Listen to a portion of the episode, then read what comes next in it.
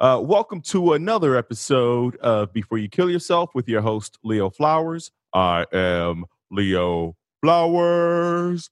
Uh, today's guest is Sean Barnes, who is a clinical researcher, psychologist at Rocky Mountain MIRECC. now, what does MIRECC stand for? M I R E C C. Yeah, so it's it's MIRECC. It's Mental Illness Research Education and Clinical Center. Um, they are um, centers that have been set up by the government as part of the VA to focus on different mental health topics and and the one out at the the Rocky Mountain Regional VA in in Colorado um, and the sister site in Salt Lake focus on veteran suicide prevention. So you're specifically a research psychologist. Is that separate then? So does that mean that your your primary mode is research as opposed to clinical psychologist? So I'm a, a my doctor. It's in clinical psychology, um, and then I'm a like clinical research psychologist. Um, mostly, it's just the title they uh, like work title that I was hired under. I did did some um, like a postdoctoral fellowship uh, with the MIRECC in in uh, treatment development and evaluating different different types of interventions. So that's why I get the the research tag too. So I try to straddle, uh, you know, straddle both worlds and and not be stuck in the the ivory towers. They say say too much. Um, I definitely love love working with patients and um, and clients, and uh, you know, really, I'm I'm here today uh, just uh, outside of my role uh, in the VA. Uh, just looking forward to talking to you uh, as a as a person. I do. I'm affiliated with the University of Colorado and the VA, but I'm always supposed to give the disclaimer that that nothing I say uh, necessarily represents the opinions of um, any of those organizations or the government in general. And I'm uh, uh, off, happy to be be off the clock talking to you today. I, I appreciate you being off the clock and talking to us. Also, you know, when I was going through my master's program, I one of my papers was on African American male suicide rates uh, yeah. there we could you could really get very specific in terms of studying suicidality uh, whether you're talking about eating disorders uh, race socioeconomic status uh, mm-hmm. religions all those different things what as a clinical researcher what question are you trying to answer ah, that's a great one so i there are several different questions but i think most of them boil down to what makes living worthwhile for people. Uh, so I think the field has made a lot of progress and done a lot of great work on helping people navigate suicidal crises and, and you know kind of cope. Um, you know, a lot of work around around safety planning and and and mean safety. You know, making sure that people don't don't have like immediate access to things they could kill themselves with if you know if if um, uh, if they are feeling you know suicidal. Uh, i think that those are, are really important. Um, but over the years i've done a fair amount of work on the the inpatient um, unit and and often people would come through who would have like a really good safety plan. Um, you know they were insightful people. Uh, they you know were, were checking the boxes they were supposed to check. Um, but they would say well i've never like it's you know i've got a good plan but i never use it and and usually that was because when they're at their deepest darkest hour um, you know they just didn't have the the motivation to. Uh, it was hard for them to see why it was worthwhile. Uh, so a lot of the work that I've been been trying to do is applying acceptance and commitment therapy to suicide prevention and and and really focusing on like how do we help people get back in touch with their values and the things that they care about and doing things, you know, even with their their depression or whatever other issues they might be facing, um, even with that stuff on board, how do how do we get them to start making their days meaningful so that uh, it's it's worth the you know pain that they might have to experience to move forward from where they're at. That makes a lot of sense, uh, Sean, because it's one thing to ask someone to not end their lives or, or complete suicide. It's mm-hmm. another thing to give them a reason to stay and hang around, yeah. right? It's like if you're going to mm-hmm. invite mm-hmm. them in, uh, you know, make sure it's it's it's it's got some a few amenities, you know. Right. Uh, exactly. Exactly. But, but you're but you know and and for you know and so you're talking about values of realigning with your values. Do you find that it's people having um kind of been disconnected from their values as one of the contributing factors to suicidality? Yeah, definitely. Um, I think you know, just as as humans, we're really good at at problem solving and trying to figure out how to, you know, solve our emotions and make ourselves feel better in the moment. Uh, and usually, you know, that ends up looking like lots of different ways of avoiding distress, right? So maybe I start drinking or doing drugs or just isolating. Um, so I don't need to come up against those those tough emotions, or I get some some reprieve from them.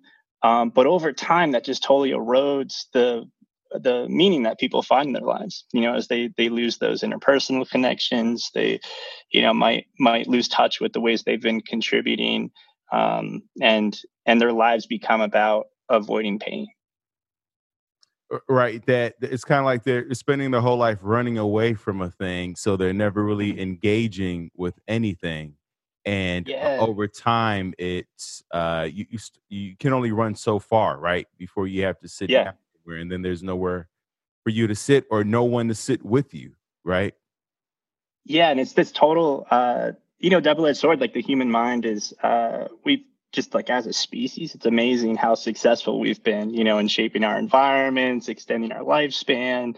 Um, but the the same thing that helps us, you know, do complex problem solving and um, you know being able to to have the rich lives we we can have uh, also can make us prisoners of our own minds. You know, like when you are stuck, you know, ruminating about the past or you know re-experiencing traumas or just worried about the future um, you're you know oftentimes missing out on whatever it might be in the present moment that that would be you know reinforcing and, and valuable you talked about uh, reminiscing on the past or, uh, or ruminating on the past or you know worried about the future and you, you kind of lose touch with the present moment um, is there value in looking at the past and looking towards the future uh, and and how does and what would that look like? What what would be a healthy way of looking backward and looking forward? Yeah, absolutely. I mean, that's what, like I said, you know, what what has made us so successful as a species is that we can do that um, in a in a meaningful way, and understanding where we felt most vital and connected in the past you know is a good way to to you know guide us towards what might be a, a rich future for us.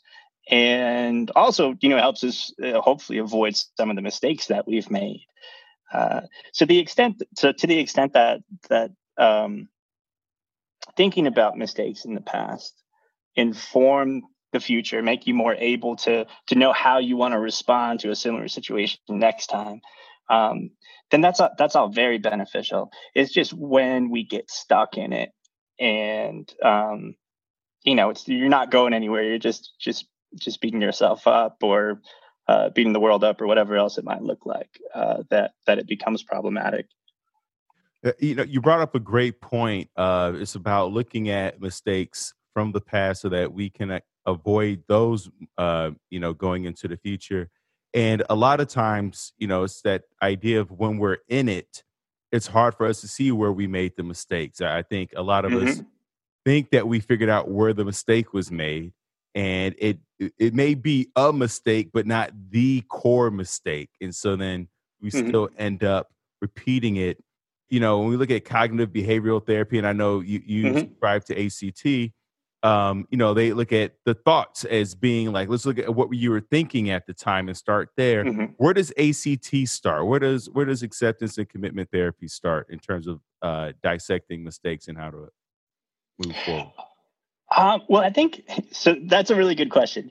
Uh, one nice thing about acceptance and commitment therapy or ACT is just that it um, is more kind of process based. So you can come in at different angles depending on where someone's at uh, often you know it'll be related to kind of just what has been keeping somebody stuck um, and what they want their behavior to look like in the future and in terms of like connecting with what's important to them in their life what their values are and thinking about um, how we can move them in a direction of living more consistently with that. So really like everything boils down to um, so we kind of evaluate things based on whether it's helping someone move in a direction that's important. But that can start from looking at someone's pain you know because we don't we don't care about uh or things that we don't care about can't or tend not to really hurt us you know? We we get uh you know upset or uh, stuck on on things that are important to us. So sometimes it could start you know looking at pain or it could look at more of like the sweet spots you know places where um we've we've felt more connected and and vital. So you're we're looking at pain, we're looking at connection as a guidepost for what we value. And mm-hmm. um, when you say pain, can you talk to us about more of what that is? Uh, and I'm asking because mm-hmm. I think a lot of us are in pain and we're not aware of it because we're comparing our situation, our state to someone else's. And we think, mm-hmm. well, I'm not in that kind of pain, so I sure. must not be in pain. Can you talk to yeah. us? Is there a hierarchy of pain? Um, I don't know if there's a, a, hierarchy. I mean, I think pain comes in many different forms, right? So it could be physical pain, you know, it could be um, emotional pain, uh, and you know, often uh, will I think it's important to to recognize that pain is part of life. You know, I think our society sometimes can sell a version that we we should be able to reach this state of you know we problem solve until we reach a state of happiness. You know, where we've got the right stuff, we've got the right relationships and in life is just good and happy. Um, you know when in reality pain's a necessity uh, whether that's emotional pain that's telling you kind of where you might be going off course um, or physical pain. Yeah i think like a, a, nice analogy is just you know when you put your hand on a stove you want to be able to feel it. Uh, you know you need to know to, to pull away and then things get messy when we get like you know kind of false signals from our body around uh uh you know pain pain that isn't um uh, from a source that's sort of a true signal i guess. Yeah is there i i for you know i'm speaking for me and and just from other people i've talked to uh i i, I feel like a lot of us are um confusing pain for discomfort. Mm-hmm does that make sense? And so it's something we're, we're, uncomfortable. We're calling it pain, um, but but they're both signals as to which direction to move in. I see you nodding your head. Mm-hmm. Can you say yeah. Yeah, I think um, you know there. Uh, I mean, pain's a word, so you know there are a lot of different ways we can interpret it, things we can put on it, but um, typically, you know, it's like some sort of unwanted physical or you know uh, cognitive emotional uh, sensation. And um, you know there's people talk about there being kind of you know like primary or like pure pain you know like that hand on the stove uh, situation. Um, and then there being more like secondary pain or suffering where um, in addition to the hand on the stove, we spend time um, beating ourselves up about what an idiot are we we are that we burnt our you know we burnt our hand and uh, wishing that we hadn't burnt our hand and you know there's that extra layer of um, uh, kind of mental anguish uh, that can come above and beyond the the initial hurt. Uh, uh, so it's more of like uh, the, the perception of the pain, or, or you know the what what how we're labeling why we feel a certain way or it's like oh, yeah. oh of course i feel like this you know because i you know i'm uh you know i'm no good i'm inadequate i'm you know all these different things versus of course i feel like this because i put my hand on the stove and right. um, or someone hit me you know of course i feel pain yeah. in my arm. It's it's about like what you're attributing the pain to. Yeah exactly when when we look at uh, acceptance and commitment therapy, you said it's more process oriented. Mm-hmm. Um, mm-hmm. So when someone comes in and they say that they are wanting to end their life, where are we starting? Are we, are we looking at their pain points? We're looking at the loss of connection. Where, where are we guiding them from there? you know, I think it, it really depends on the, the person and kind of what they're most open to. But I think starting with with where they're at, you know, a lot of times that is the pain, you know, kind of understanding their experience and, and sort of their perception of how they've come to the place they're at. Um, we do um, uh, so there's a lot of um, work that can be done kind of looking at um, the different ways they've tried to get rid of their unwanted thoughts and emotions uh, physical sensations and you know kind of how they've been trying to problem solve things um, how things have worked for them and and uh, really getting to a place where um, we can help them see this like control agenda that uh, we we kind of get taught, like this idea that we should be able to get rid of unwanted, you know, thoughts, emotions, physical sensations, and um, you know, like uh, being able to regulate your emotions, being able to not, you know, fly off the handle. As a father of uh, young kids, I, you know, I totally don't don't want my kids to like not learn any emotional control. Um, but when we're like over controlled and spending all of our time trying not to feel things, um, that keeps us stuck. And a, a place that uh, kind of starts where where a lot of good work can start, I think, is by helping people shift their focus from not not feeling their experience you know from from avoiding pain from avoiding symptoms of different disorders to what they want their life to be about. Um, you know so can they be willing to have their pain and move in a direction that's important to them? Um, and ACT does a lot of i mean i think ACT clinicians do a lot of cool work to to help people change their relationship with their thoughts and emotions in a way that allows them to you know, kind of build the skills to to do that um, and get more freedom over their their behavior. Yeah, you know, because there's so much like when you look at YouTube and, and, all these new books that are being released, it's like, yeah, uh, be fearless, get get rid of uh, anxiety, mm-hmm. uh, the cure for depression. You know, like mm-hmm. everything's. Uh, it's like we're trying to detox our bodies, detox food, detox emote. Like like we want like a hundred percent antibacterial. Like we just are trying to wipe yeah. out uh, everything, all the germs, right. all the bullies. There's a zero tolerance policy uh, for anything. And then when it shows up, uh, we beat ourselves up because we felt like we've done the work. And I, I can't mm. believe it's here again. And I think, yeah. you know, I, I recognize that in myself of like, oh my God, I can't believe that depression has visited me again or hopelessness. Right, I, right. I, I, you know, I, I did the, I meditated this morning mm-hmm. and I juiced yeah. and and so, can you talk to us about that? Because I'm sure that that has to be a frustrating process for people that you've worked with or, or that you found of where you feel like, shouldn't I be done with this? Shouldn't I uh, yeah. be living this uh, Buddha life?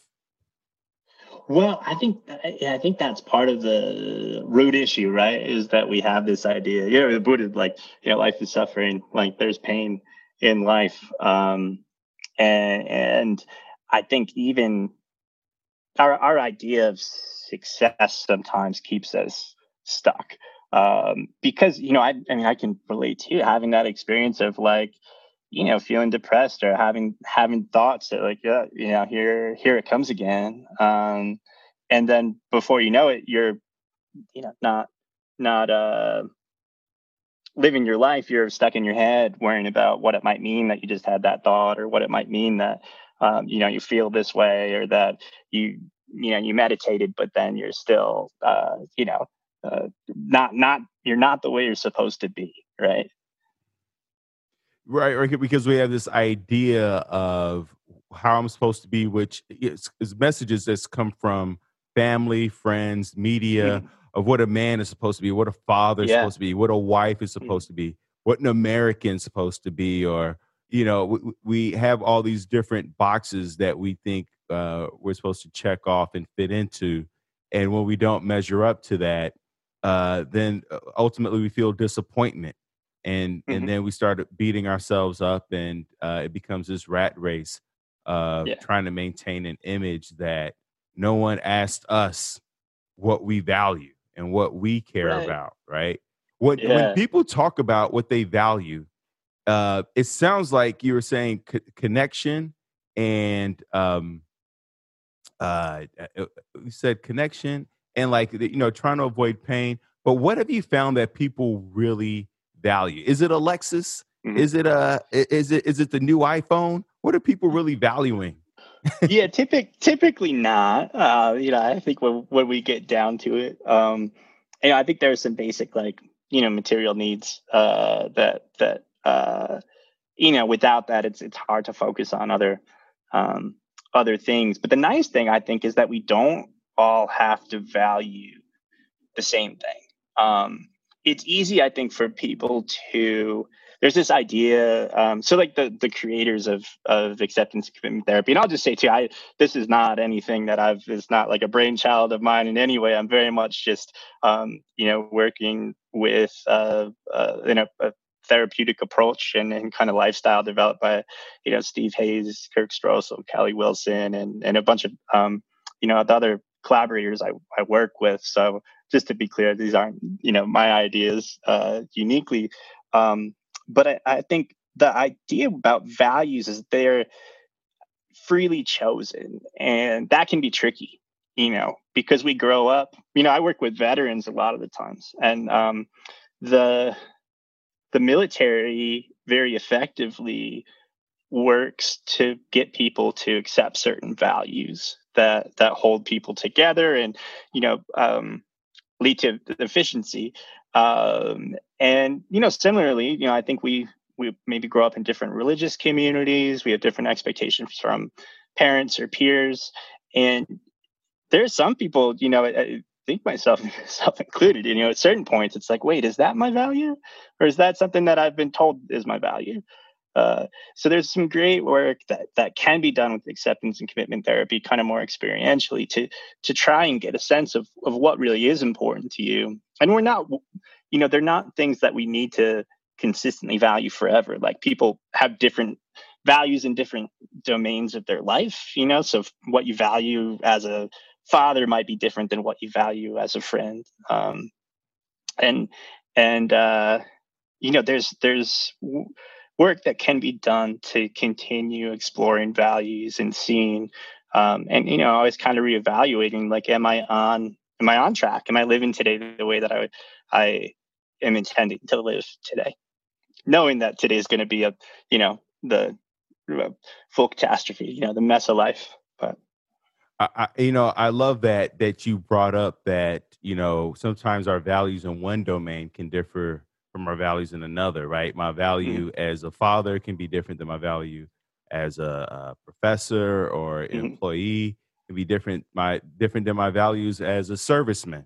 Uh, yeah. And these different, and I would also imagine that our values can change over age. And, and I think that, mm-hmm. uh, you know, sometimes we don't recognize that, you know, what we valued when we were in our 20s can change when we get in our 30s, can change when we get mm-hmm. in our 40s, mm-hmm. or with an injury or, you know, different transitions in life. Your values, like, you know, when you're single, you, you run in the streets, uh, so yeah. you value the, your friends, and now it becomes more about family and consistency and sleep. Mm. Can you can you speak more to that, like how values tend to change over time, and hel- helping people recognize when uh, you know that happens for them?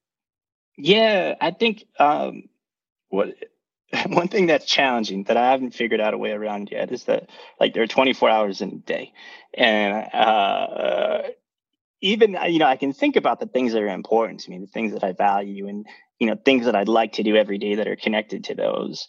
And at the end of the day you know i can only choose to do so many things. Um so you know i can think about the i just turned 40 uh so you know kind of the stage in life for me is i'm i'm a, a you know partner i'm a, a father um i'm working and that's really like where I value spending a lot of my time. That's really where I like focus on doing things that are important to me within those domains.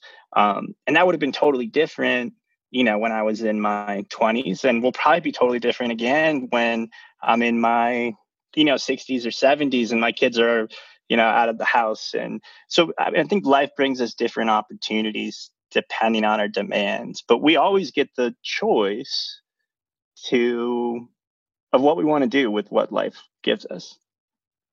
Yeah, you, you know, I've talked to so many people who have uh, they value family or they value Mm-hmm. relationships, and for a lot of people, they struggle with losing themselves in the relationship where Yeah. they they tend to maybe overvalue uh, a friendship or overvalue a Mhm. relationship at the uh, behest of themselves. That's not the word. At the Mm. sacrifice of themselves, and they Yeah. they lose themselves. Can you talk to us about um, like setting boundaries around what we value? Because if you are a father, if you are, if you do have a job, it, you know, if you if you have like three different roles that you're playing, it, it's Mhm. you know, how do you set boundaries around making sure you're not um, uh, you know, giving yourself over too much to any particular thing. Yeah. So um, that's a great question, and one one that I think is challenging. Um, When um, you know, when you think about values, or when I think about values, I try to think about how I want to be as a person.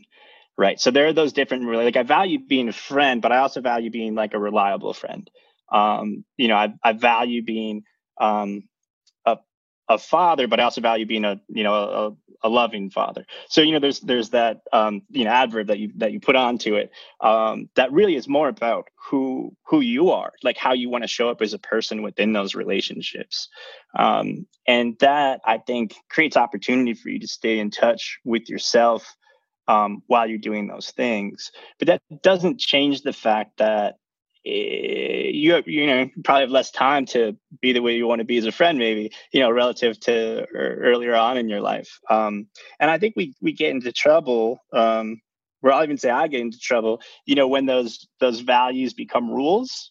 Um, values can kind of they can be the the um, you know carrot or the stick uh, so to speak. So it can be something that i wake up in the morning and i'm like i'm going to be a reliable father. I'm going to you know drop my kids off at school. I'm going to do these things around the house or, you know, whatever it is.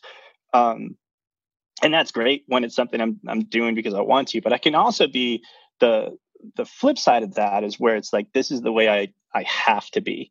And when I fall short, I punish myself for it. Right. So there's, it's the stick at that point. And instead of leading to like flexible behavior where I can, can try to respond in a way that's thoughtful, um, and like of my volition it, it becomes uh makes more for more rigidity you know like where we're like forced into that role and things need to be a certain way or else that's not you know not acceptable. Uh, Yeah, you use that word messy, and you know a lot of research I've read is people, um, you know, str- who struggle with suicidal thoughts um, are, tend to be more perfectionistic and don't mhm, like things to be messy at all, and uh, mhm, you know expect things a certain way, uh, et cetera, et cetera. How do you? It's one thing to say be flexible and have flexible thinking. Um, uh, how do you how do you practice that, and and or, or how do you you know, you got the week coming up ahead of you. Are you one of those like you take Sunday to look at your week?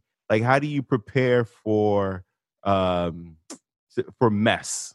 Or yeah i so yeah i very much feel like i use acceptance and commitment therapy on myself to try and figure things out as I'm going through life. So it's not at all like I'm, you know, I've got stuff stuff dialed in and I know know just what to do and just what everybody else should do. Um, there's a really nice nice metaphor that uh, gets used in ACT sometimes where it's like you talk about um, you know, as a therapist, you could you could talk to your client about how it's like they're, you know, hiking up a mountain. Um, and you know, when you hike up a mountain, you're, you're trying to get to the the top, there are different forks in the road, and sometimes you know it's a switchback. You need to be headed back down in a different direction that you, you might not have anticipated, and um, you know that as as uh, therapists, our our hope is to be able to you know kind of shout shout shout to you and give you some directions about you know which way you might want to go or you know what to take into consideration as you're like navigating things. But it's not because we're like these realized beings standing at the top of the mountain because we've conquered life, right? Instead, we're we're climbing our own mountain on the other side of the valley, um, you know, trying to figure things out for ourselves. But we've got a little a little perspective, a little more space um, to hopefully be helpful with. And um, I think that's also kind of applies to um, your your personal experience. I think the uh, working with the the mess of life um, becomes more manageable when there's a space, you know, between the stimulus and the response. That's a kind of related to like a Frankl quote, you know, like where um, we we have a moment like a, a split second often where we get to live, you know, where we get to decide how we want to respond to something that's happened. And when we can't see our thoughts and emotions, you know, when we're acting from them instead of like viewing them and then uh, acting like with um, with the knowledge of them, uh, it's really difficult not to just be on autopilot and kind of be you know knocked around by our our um, our thoughts and emotions. Um, but if we can, you know, practice mindfulness uh, and, and kind of build build that muscle of being able to observe our experience and and get some distance uh, from it, then it puts us a little bit more in the driver's seat, um, and and we can act in a way that that is hopefully going to make the best of whatever the situation is that's that we're up against. Yeah, it was such a great book, Viktor Frankl's "Man's yeah. Search for Meaning." Uh, yeah. thin book, powerful book. Uh, yeah, I think an international bestseller. Mm-hmm. Um, and so you talked about how there's a space between stimulus and response, uh, and it's a mm-hmm. split mm-hmm. second. It's so fast uh, where we get to live in that space and observe and mm-hmm. and and maybe get some distance on uh, what what we're experiencing in that moment. Are there some practical ways that we can do that? Because it sounds challenging. There's so, been so many times where I'm like, I I know what I'm doing, and I know mm-hmm. I should not be doing this, or this is not effective or healthy for me, and then I do it anyway. How do we zoom out? How do we what? How do we observe and get some distance on the emotions of the on the pain.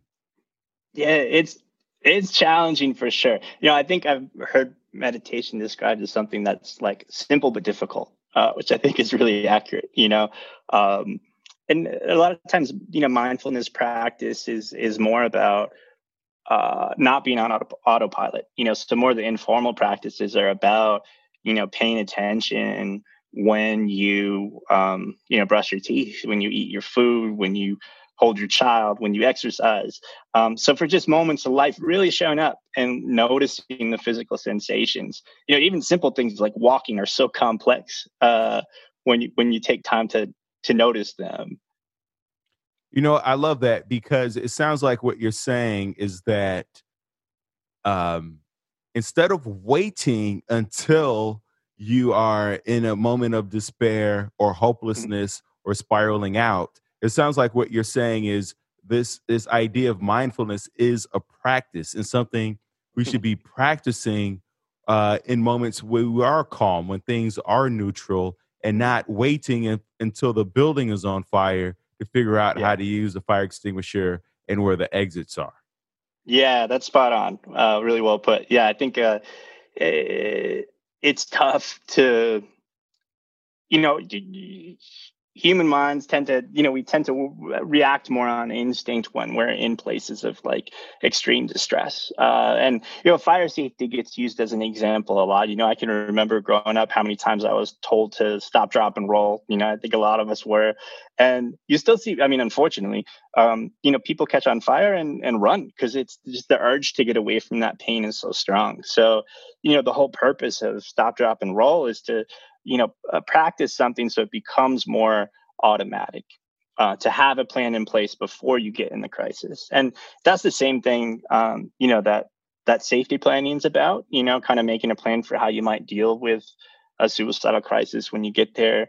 Knowing that when we're at our you know kind of uh, deepest darkest moments or you know however that might show up for somebody um, it, our ability to solve problems, our perspective on the world, um, our you know drive to to live life um, isn't going to be representative or, or, you know kind of at our full ability uh, compared to how we might be when we're doing relatively okay.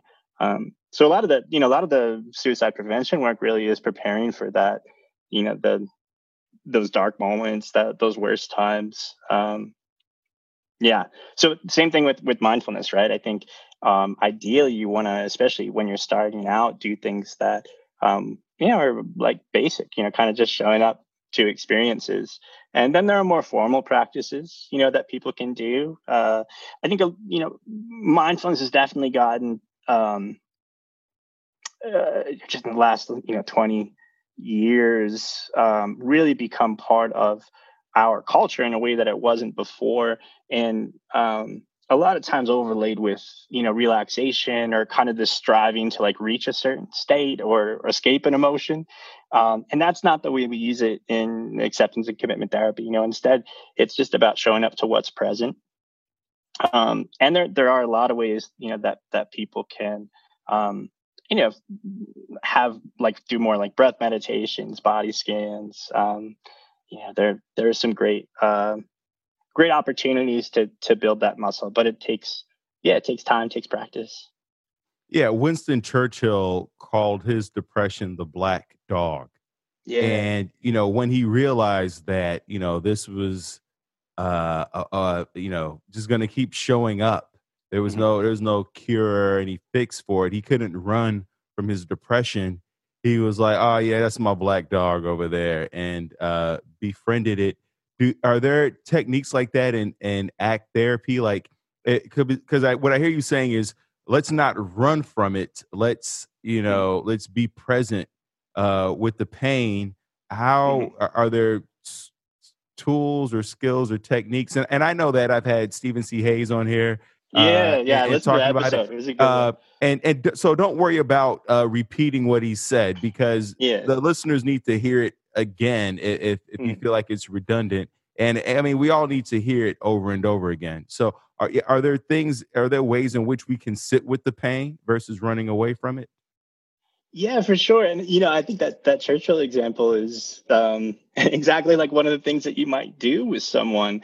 You know, where uh, you know, you can look at an emotion like depression and uh, physicalize it. You know, you can think about, you know, what would it what would it look like if it if it was you know something I could hold outside of me, you know, and it was his his black dog. Um, and then when it shows up, it's not as um, you're a little less likely to to just get stuck in it. You know, you can notice it as something that's uh, that you can observe um, and be like, oh, you know, there there it is again um, and based on that decide you know what what you want to do about it. But over time hopefully you learn to um, you know uh, learn how to walk the dog learn how to be with the dog uh, as opposed from spending all your time running from it from it or like spinning out when it shows up. Um, so yeah i think there's there's a, a lot of experiential work in acceptance and commitment therapy that's in service of giving people that that space, um, kind of changing their relationship with their thoughts and emotions so they can see them as thoughts and emotions, so they can see them as something that they can watch and observe um, and not just be be driven by. When you, so you said you have how many kids do you have?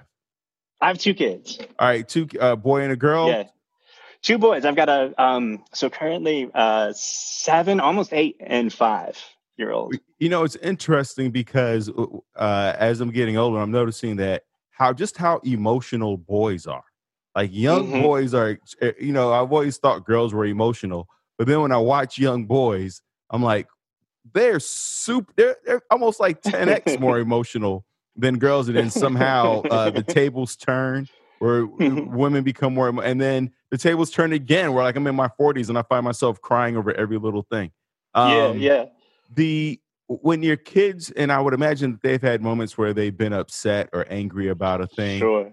Um, yeah. How are you uh, walking them through their emotions? Oh man, that's such a good good question.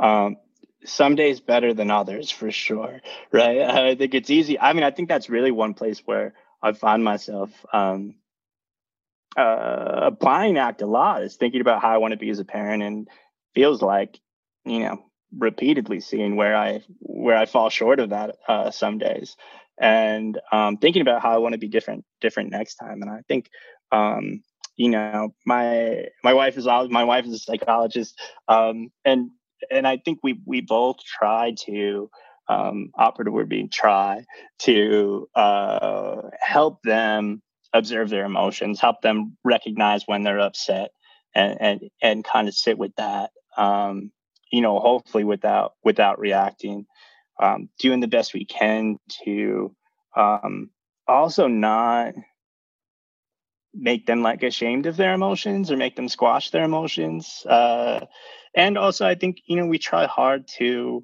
um, talk about what we value, you know, as as people, um, the way we want to be, uh, and and the way their behavior, you know, may or may not line up with that, depending on uh, you know, I think they certainly go at it a lot, uh, especially this year with everybody being home because of COVID and homeschool. And oh man, they've spent a lot of time together. Uh, so you know, there are times when they're just at each other. Uh, so we'll we'll try to help them reflect on, you know, how would you feel if your brother did that to you? Um, you know, is there another way we could say that that's you know a little kinder? That that type of a thing.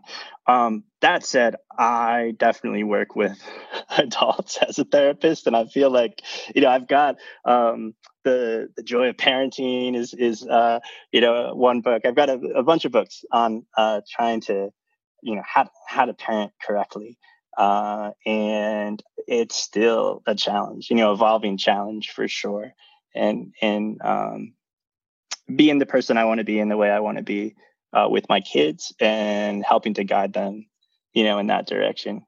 Um, I think it's carry. I mean, interesting too. I think I, you know, I grew up um, Catholic, you know, in like a, a religious family, and um, you know, we this is a lot of self-disclosure, but we don't, we're not, um, you know, we don't attend church. We um, aren't really part of a, a, religious community in the same way that I think I was when I was a kid. Um, and uh, I think that's become more common, you know, in in the United States for for sure.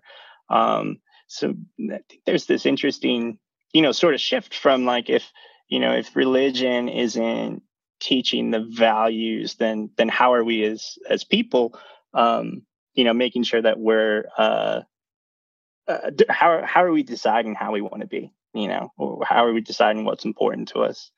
Um, are you using you know having two boys and deciding how you want to be and and um, and also modeling for your two boys um, are you using literature books in any way to kind of discuss values uh, or any type of um, you know any type of arts or you know mm-hmm. because you know they're young boys and language at that age is it uh, you, ha- you have to I would yeah. I would imagine have to be a bit more physical or tactile in mm-hmm. terms of of uh, trying to teach them how to handle their emotions.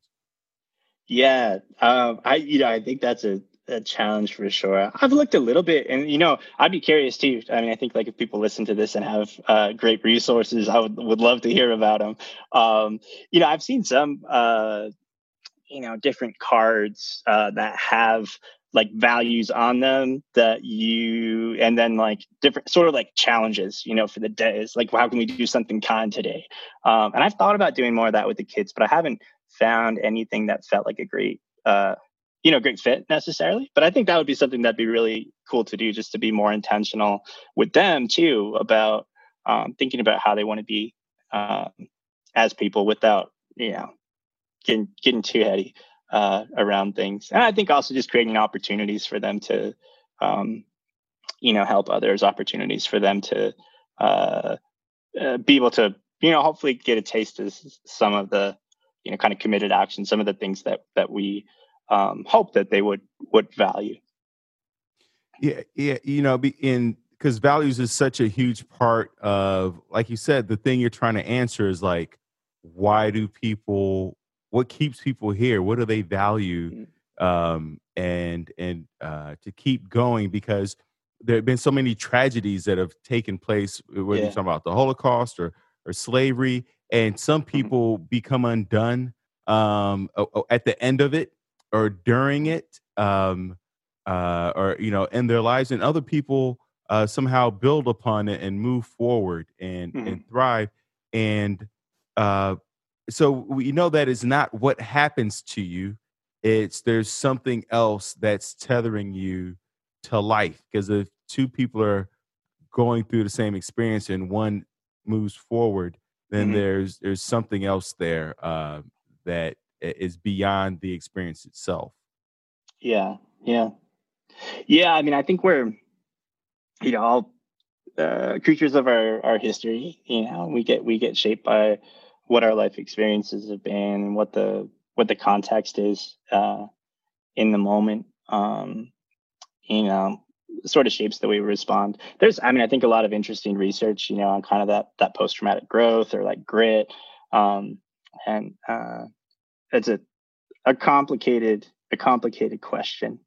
Um, I think the thing I always want to be like, you know, make sure people um, uh, that that knowing that some people respond to trauma with growth doesn't become the stick, right? Doesn't become the way that they're like, I shouldn't be having this experience. You know, I think that that shows up a lot um, for some of the military veterans I work with, you know, where um, the with mental health mental health issues can be viewed as weakness, you know, or a liability. Um, and they can think about people who didn't respond the way they did um, and then get stuck in that. You know, then that becomes another layer of, of suffering for them.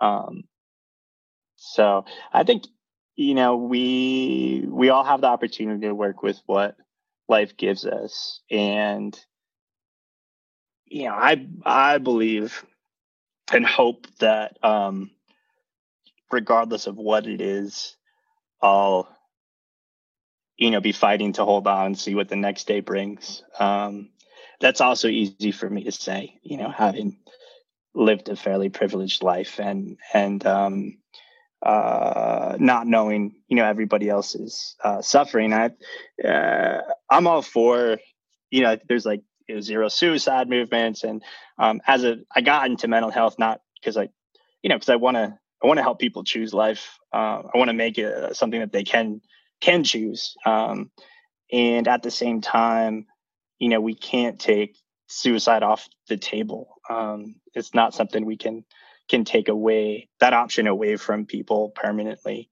Um, but you know, I think what I would would hope and, and I'm really motivated to do is uh, to to help people continue to hold on, to continue to find find meaning and and kind of push through to see uh, what the next day next day brings. I, I love that, and you know, you're to wrap it up you you know i know that you're working with uh, at the va uh, with veterans and is there a because you talked about how veterans they um, kind of are um, and uh, indoctrinated i don't that's a strong mm-hmm. word mm-hmm. but with a uh, with a certain set of beliefs and values mm-hmm. right uh, yeah. and then when they retire because we know that there's uh, there's a, a, suicide rate increase for people when they mm-hmm. retire transition, whether we're talking about uh, servicemen or uh, uh, you know army vets or military mm-hmm. vets, et cetera, et cetera. Uh, what's the process? Is there a cycle there of okay, I was this was my life for 5, 10, 20, 30 mm-hmm. years. And so these were what my or what my values were because that served a purpose uh, yeah. in this environment. And now I'm, you know, going to retire or I'm going to move on to a next phase. Is there something? Mm-hmm.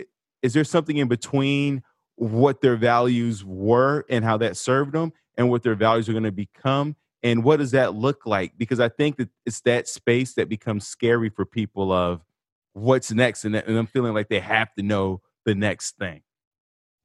Yeah, yeah. There's, you know, certainly less training coming out of the military than there is going in. You know, there's more training for how to be in the military than there is how to be in, in civilian life. Um, and I think, you know, people are doing good work in that area and, and trying to be more intentional about it. But it's tough because, uh, you know, there are some people, um, you know, who might be like, uh, like lower level, like infantry uh, people, and they are doing, um, their decisions are, uh, you know, they can be in situations where their decisions are life or death, right? There are people around them who need them to survive.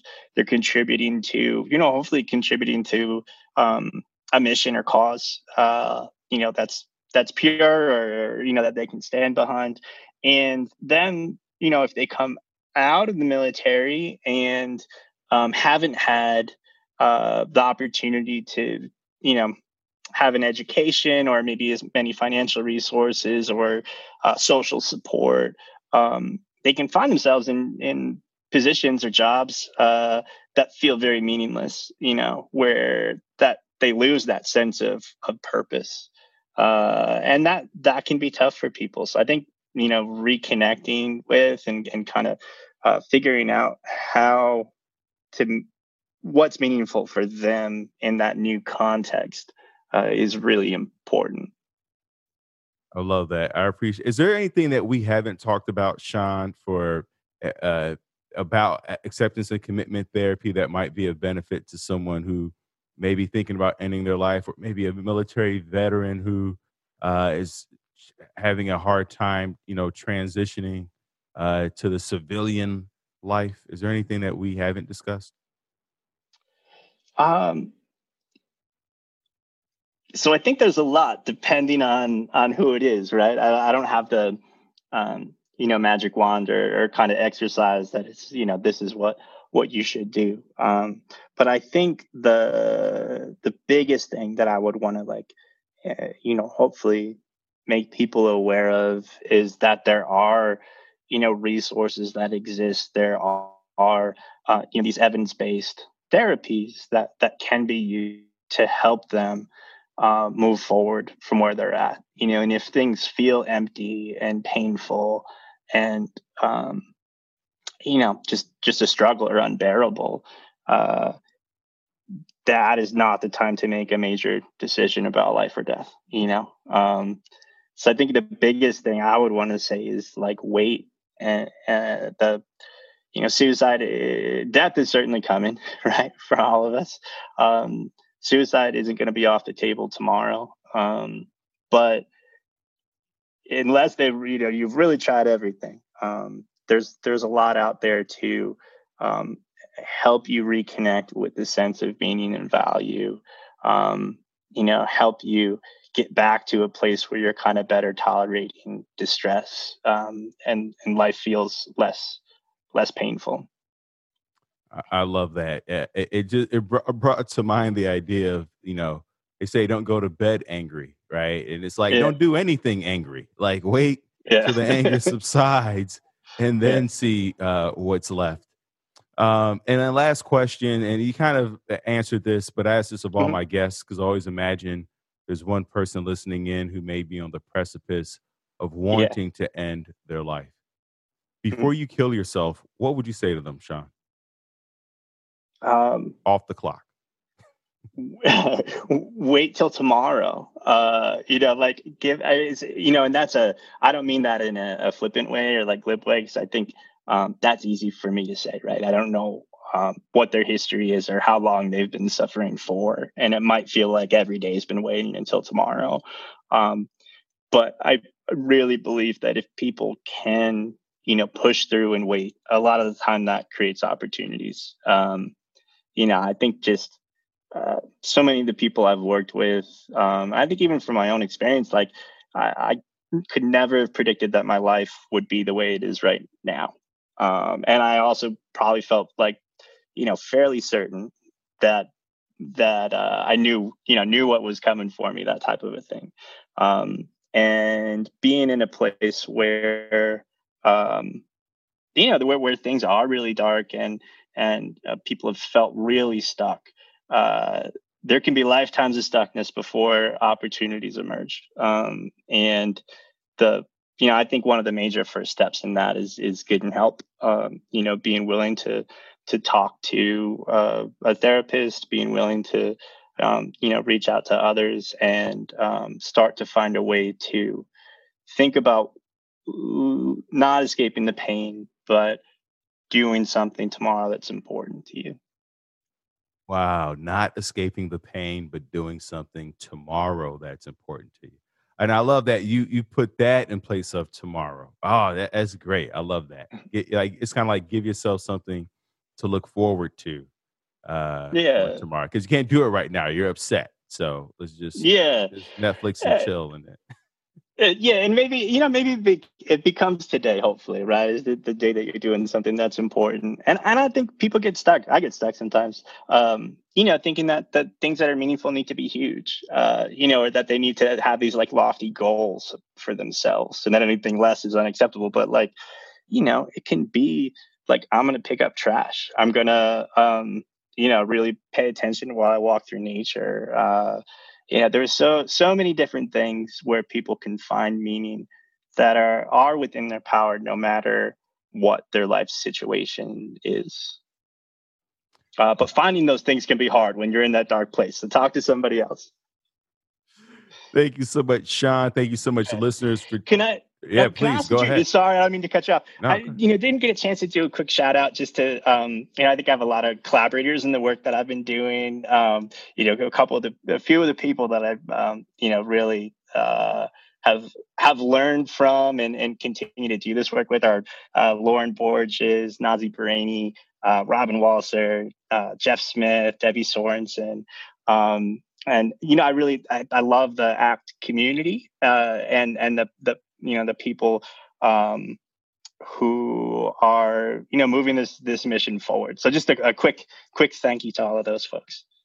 Yeah, I think you're the first one to do a shout out on the podcast. So uh, I love following you on Twitter because you're always retweeting other uh, colleagues, you know, their successes and accomplishments and and thoughts. So you know, you, you definitely are uh, I, I, can see the person that you that you are and that you want to be, and and uh, you know you definitely applaud those uh, the, as you say your collaborators uh, in in where you are. So I appreciate that, and uh, I appreciate you listeners for tuning in. Uh, remember, this podcast is not a substitute for you going to get help. For you calling the one eight hundred SUICIDE or one eight hundred two seven three talk or the million of other numbers I have listed in all mm-hmm. of the show notes. There's LG, there's the Trevor Project. Um, there are international phone numbers that are listed. And if you're in Sri Lanka, Budapest, uh, if you're in Antarctica, there is someone who is ready and willing to listen to you and help guide you through the darkness. There are chats, there are groups. All that is in each and every one of the show notes. Uh, and if you want one on one coaching, go to thrivewithleo.com for one on one coaching with yours truly. Let's get to tomorrow together. Thank you so much, Sean. I love it. Thank you, Leo. Appreciate the opportunity to talk to you.